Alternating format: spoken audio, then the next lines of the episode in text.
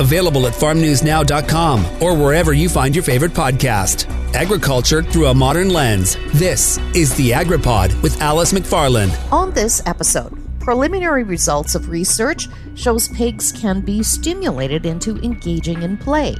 The Western College of Veterinary Medicine and the Prairie Swine Center are exploring the prospects of using play to improve the emotional well being of pigs and improve their resilience and performance. In one experiment, the behavior of two groups of pigs provided some intermittent play opportunities, and that was compared to a control group. Dr. Yolande Seddon is an assistant professor of swine behavior and welfare. She says the objective is to determine whether play could be stimulated and identify the psychological effects of play on pigs.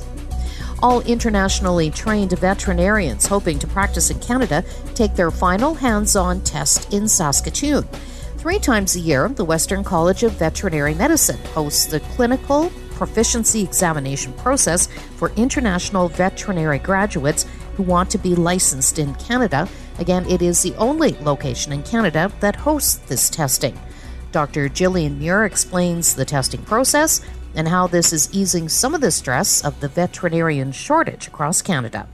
After the break, Yolande Seddon. Digging into the topics that matter to you. The AgriPod with Alice McFarland. Dr. Yolande Seddon is an assistant professor of swine behavior and welfare at the Western College of Veterinary Medicine, studying the benefits of pigs and play. Well, first of all, Yolande, maybe just start off by explaining what the goals are of this particular work. Yeah, so this specific area of investigation really is looking into the role of positive animal welfare, which is a concept of increasing importance to the study and monitoring of animal welfare. Um, really, when you think about animal welfare and trying to improve it, there's been a lot of focus on removal of negative states, uh, removal of pain, reduction of aggression. But we know that pigs are sentient beings. Uh, they have capacity to feel a range of emotions. And it is recognized that for animals to have a good quality of life, they should have the opportunity to be experiencing positive emotional states as well. Uh, this is a concept we understand is important to consumers of pork products as well because um, consumers want to know that animals that are reared for food have led a good quality of life. And we also believe um, that because we expect, you know, if play is positive and rewarding uh, as an activity for the animals, that it should stimulate a positive emotional well-being in the pigs. And we believe that based on work that we see in human medicine that this should be able to contribute to improved resilience and stress reduction because there is evidence that when you sort of have more optimistic mindset and a positive emotional state that you can have uh, improved immune function and resilience to disease for example.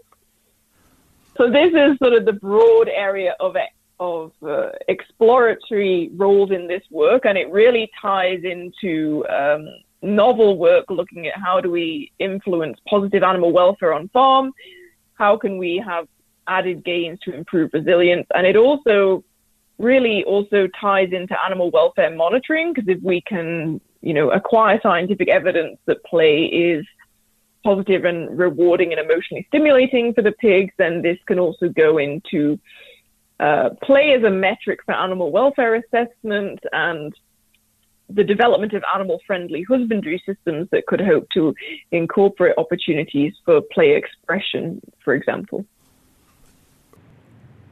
And who has been involved in this project? Yeah, so obviously we have the funders, as stated, is NSERC, and we have the 14 industry partners, and we also have a research advisory committee that the, the research advisory committee gives input as well. But in terms of the actual scientists working on this, there's myself at the Western College of Vet Med. We have Jen Brown as a collaborator at the Prairie Swine Center. We have some scientists from uh, a German research group that are focused on studying positive animal emotion that we've had connection with as well. And we also have our PhD student, Carolina Steinerova, who is leading this work here at the WCVM. And at the moment, at the stage we're at, we're still exploring the role of play promotion and how it influences uh, animal emotional state. So that work has been done in controlled trials at the Prairie Swine Center to date. Talk to us about where this work took place and maybe share with us the ages and the number of pigs that you're working with. Yeah, so the, the research goal for the NSERC comprises of a series of experiments. We actually had a first experiment looking at play in piglets, which we are yet to finish the data analysis of. But we haven't got results from that yet. Our second experiment, we've actually been looking at play promotion in indoor systems in uh, grow finish pigs because this is a two pronged experiment where we want to understand if play promotion is possible in commercial systems as a proof of concept and to actually measure the emotional response on the pigs and determine if it is showing positive animal welfare attributes. So that work as a controlled trial is taking place at the Prairie Swine Center. And then we also will be continuing our work to look at if there are production benefits. So looking at whether it can improve resilience against diseases, for example, that's due to be our next experiment. And then finally, when we have this collection of evidence together, the idea is to take it onto commercial farms and see, well, how do we make it more commercially applicable? Because at the moment we are still in the proof of concept stage. So our current experiment that has been completed was looking at 288 grow finish pigs, studying them in three batches from 10 weeks of age to 21 weeks of age where they were slaughtered. And the goal of this was really to see can we effectively promote and sustain play in intensive production systems? And are we able to take measures that can demonstrate that it has improved the emotional state of pigs, resulted in positive emotional states, and resulted in a stress reduction? What specifically were you looking at, and how was that information gathered? Yeah, so this study, we tried to look at a proof of concept for play promotion in grow finish pigs. So we had three treatments, control animals reared as standard, and two treatments that were provided with play opportunities.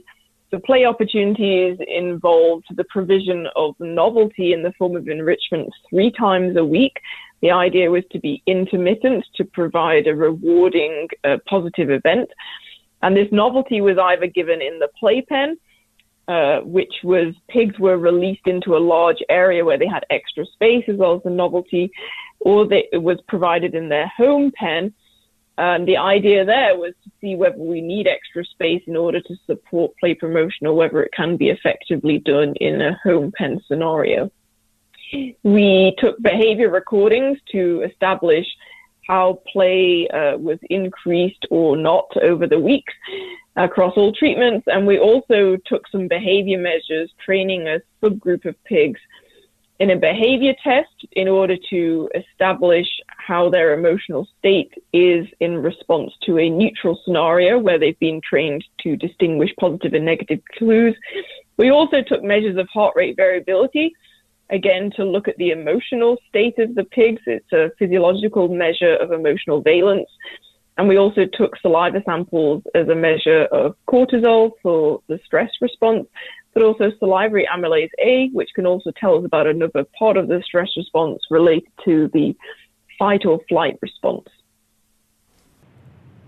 And what have your key findings been so far? So far, we have positively found that we can successfully promote play in our current systems through the use of uh, intermittent novelty. Um, and we found that both play treatments were equally effective, which means that we don't necessarily need to be giving them lots of extra space to achieve this. And we found that compared to our regular control play treatment, play was significantly increased in, in both play treatments across uh, from week 10 all the way to week 21. Although the play did decrease over that time period, it still remained significantly, and we believe biologically significantly, higher than the control treatment, which had a much lower level of play. But play was present in small amounts in the control treatment, but it did decrease significantly over each of the weeks that we observed. So at the moment, this has shown that we have an effective proof of concept And the fact that we gave it intermittently means that we can probably streamline this and automate it for scaling up into larger systems. We also found some preliminary evidence from the uh, behavior testing that indicated that uh, our play pigs were able to be successfully trained for this behavior test, whereas we really struggled to successfully train control pigs. We believe that's because having access to the play treatments and the novelty increased their um, trainability, their coping skills to a novel situation, and possibly made them more confident pigs. And we found at the moment numerically that we had a higher percentage of uh, play treatment responses to a neutral sound, suggesting that the animals were optimistic in their behavioral response. Um, but we do need to do further analysis on this because it was a complicated behavior test. So, what is the significance of these results and who will make use of this information? I think once we've finished all this work, there will be significance to these findings because we're able to input and demonstrate that we could support increased uh, metrics of quality of life in intensive systems.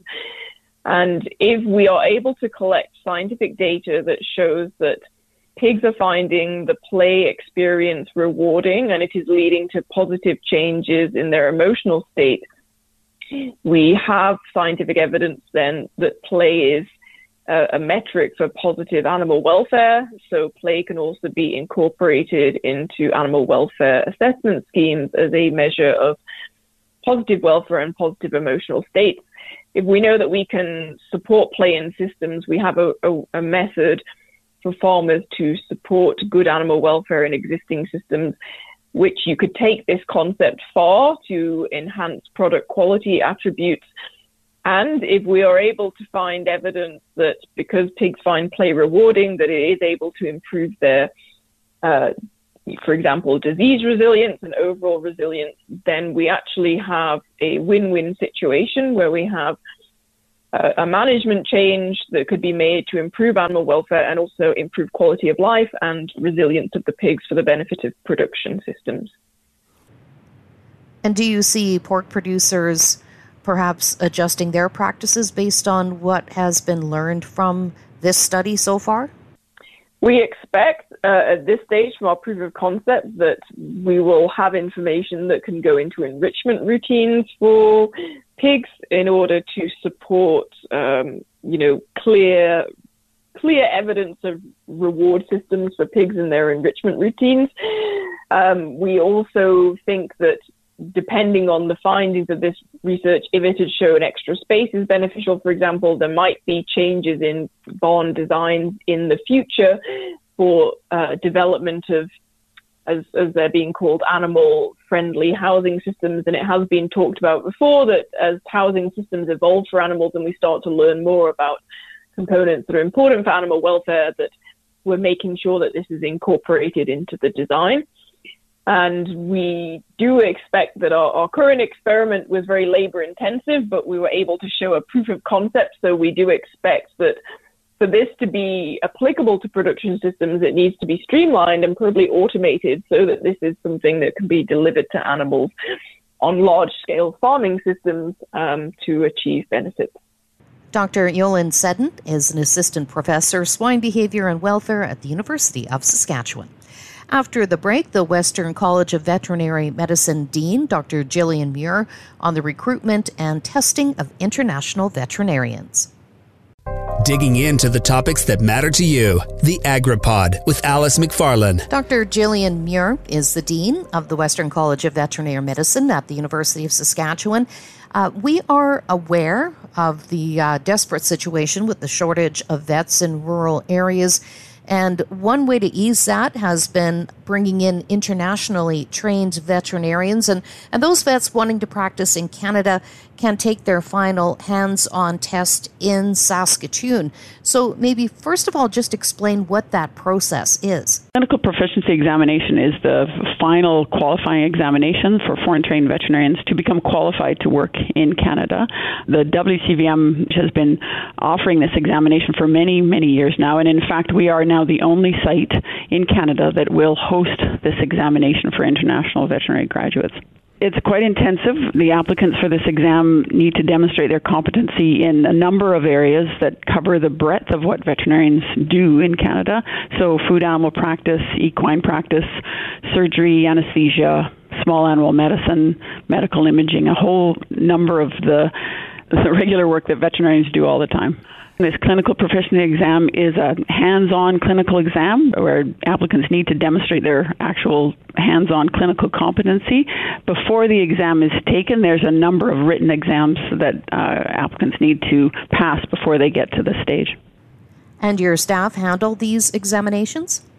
Certainly, some of the veterinarians and veterinary technicians working in the in the hospital are involved in this examination, but as well, many of the clinicians around Saskatoon are qualified to be examiners in this test. And what is the passing grade for this work? Right now, for the clinical proficiency exam, it's around a 70%. So if we on average, if, if we run four of these exams a year, we can um, have 78 applicants for these exams. And so, we, with that pass rate, we're putting about 55 international veterinary graduates into the workforce every year. So, maybe just explain for us how badly needed those foreign trained veterinarians are uh, in Canada, and are there a lot of positions available across the country? Absolutely. I mean, as you know, there's a, a veterinary workforce shortage across the country, um, and particularly also in Western Canada. So, being able to license more veterinarians in Canada is really is helping to address that shortage. Where are these veterinarians coming from? They come from all across the world. So, Europe, Asia, South Asia, all across the world. Do you find that some of those veterinarians choose to stay in Western Canada and fill the positions that are so desperately needed right now? Absolutely, yeah. So licensing in veterinary medicine is a general license, so veterinarians are qualified to work in any aspect of veterinary medicine, but for sure, many of these successful applicants will be working in large animal and food animal practice. The Canadian Veterinary Medical Association um, is administers this exam, so they the applicants will apply through the Canadian Veterinary Medical Association, and then the the Western College of Veterinary Medicine is is the host for the for this clinical proficiency examination, so that all all um, applicants will need to come to Saskatoon to to um, to do this exam. Um, as for positions, um, applicants will be looking in their home provinces to look for jobs. Now, I understand that the pandemic caused a backup in bringing in some of those veterinarians. It did. Actually, COVID uh, really impeded our uh, ability to offer this exam as frequently because, of course, it's a hands on, face to face examination. People needed to fly in or come into Saskatoon to participate in the exam, and so we could only offer fewer exams during COVID. So there's a bit of a, a backlog now. We've got people lined up waiting to take this exam. We'd like to offer it more frequently. Um, again, because of our, uh, we're at capacity, as you know, with our veterinary student class size. So it is mainly our physical capacity that, that limits us from being able to do this examination. But we are looking, working with the Canadian Vet Med Association to expand the number of times that we can um, offer this exam. And we would like to actually um, expand further so that we can offer this exam on a much more regular basis so that we don't have this kind of backlog. That was Dr. Gillian Muir, the Dean of the College of Veterinary Medicine at the University of Saskatchewan. Here are the top agriculture stories from the week of January 16, 2023. Alberta Canola reported that it had been the target of a spear phishing attack in August.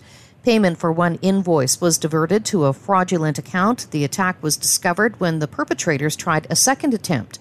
Chair Roger Chevraux said there is still an ongoing police investigation, so that was all the information he was willing to share. He said the good news is the organization had systems in place and caught it right away. Alberta Canola has implemented new and ongoing cybersecurity training for staff and directors. Saskatchewan is getting involved in a BC court case. The government said it was joining Manitoba in seeking leave in federal court to intervene in a judicial review of the Vancouver Fraser Port Authority's new gateway infrastructure fees.